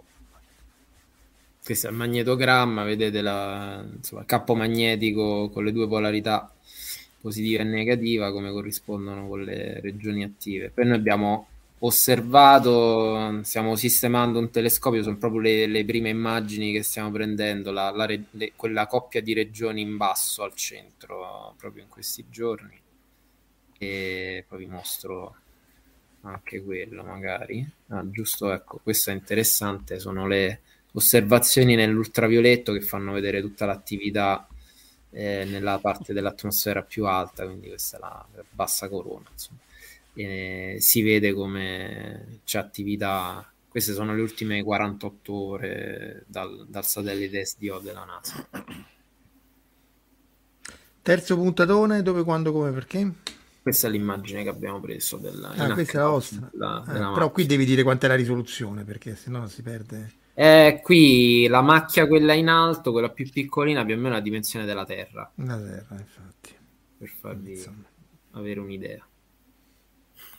Prossimo puntatone tra mh, mm, tre settimane, perché ci siamo dati questa cadenza ogni, ogni tre settimane una puntata, un po' per mantenere alto l'attenzione e poi per distribuire un po' le puntate da qui fino al 26 maggio, che è la giornata finale in presenza ai Vincei, in cui presenteremo questa, tutta la, la serie la, e anche la eh, quest'altro filmato, mh, questo documentario che è stato fatto dai colleghi spagnoli in giro per tutta l'Europa. E questo sta su Spacey School underscore IT, giusto? Cioè tutti gli episodi li possiamo trovare. Sono... Lì abbiamo fatto l'altra live, gli episodi sono caricati sul, sul canale YouTube del Dipartimento sì. di Fisica di Tor Vergata. Ah, ah, ah, Cercate. Fisica Tor Vergata, sottoscrivete, trovate un sacco di, di, video con tutte le tematiche che noi abbiamo nel Dipartimento, filmati di, di orientamento per gli studenti, insomma molte cose sono fatte da, da Giorgio, quindi vi piaceranno sicuramente. Sì, potete, a parte appunto il messaggio, il messaggio di iscrivetevi che siamo disperati, però appunto è interessante vedere tutte le, perché poi avete fatto tutti i laboratori, no? avete fatto il nostro spaziale, quello solare, sì. eccetera, eccetera, quindi comunque... E trovate Marco, eh? c'è anche eh, Marco eh, sì, che sì, recita, quindi se siete curiosi andate a Recita è una parola forte, però un giorno vi farò vedere l'upgrade e quell'altro. Trasmette anche messaggi Morse, quindi è interessantissimo. Come, come, come, battendo i battendo gli occhi perché non ci vedevo. Ragazzi, siamo un'ora e 31. Un ultimo messaggio alla nazione prima che arrivi la flare ci spazzi a tutti. che aspettiamo quello che succederà tra tre settimane. Quindi il sole qualche casino lo farà. Tra tre settimane, un bel X. Eh sì, un bel X.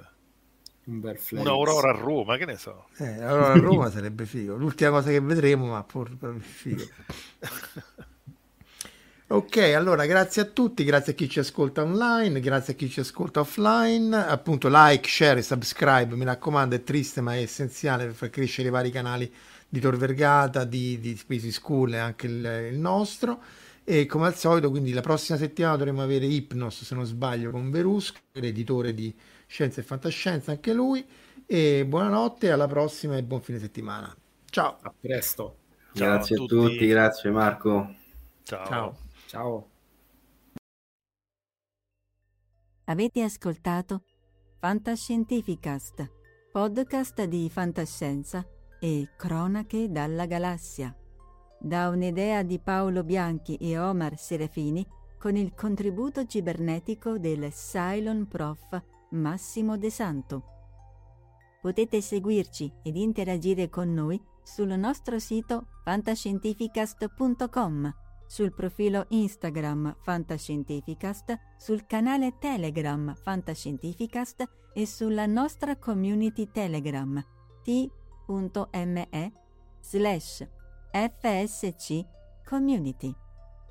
Se siete particolarmente timidi potete utilizzare la vecchia, cara e affidabile posta elettronica scrivendoci all'indirizzo redazione chiocciolafantascientificast.com Tutte le puntate sono disponibili sul nostro sito e su tutti i principali servizi di streaming on demand. Se volete sostenere il nostro progetto offrendoci una birra romulana o un gotto esplosivo pangalattico, troverete tutte le informazioni e modalità nell'apposita sezione del nostro sito. Il podcast ha carattere esclusivamente ricreativo e divulgativo. Non ha alcun scopo di lucro e viene diffuso gratuitamente. Fantascientificast è una produzione amatoriale. Non si intende infrangere alcun copyright, i cui diritti appartengono ai rispettivi detentori. Autorizzazione SIAE 5612I 5359. Nessun byte e nessun tribolo sono stati maltrattati durante la produzione di questo podcast. Val 9000 e l'equipaggio di Fantascientificast vi augurano lunga vita e prosperità e vi danno appuntamento al prossimo episodio lungo la rotta di Kessel. E ricordate, la fantascienza finge di guardare dentro il futuro, ma in realtà guarda il riflesso della verità che è davanti a noi.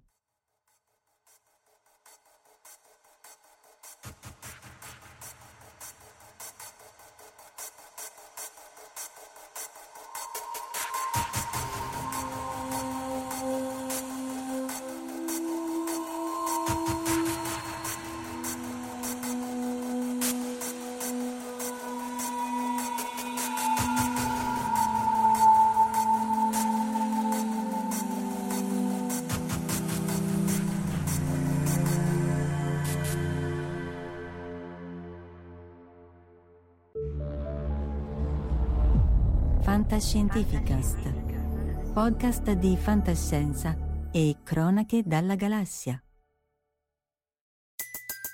Everybody in your crew identifies as either Big Mac Burger, McNuggets, or McCrispy Sandwich, but you're the filet fish Sandwich all day. That crispy fish, that savory tartar sauce, that melty cheese, that pillowy bun. Yeah, you get it every time. And if you love the filet of fish, right now you can catch two of the classics you love for just $6. Limited time only. Price and participation may vary. Cannot be combined with any other offer. Single item at regular price. Ba da ba ba ba.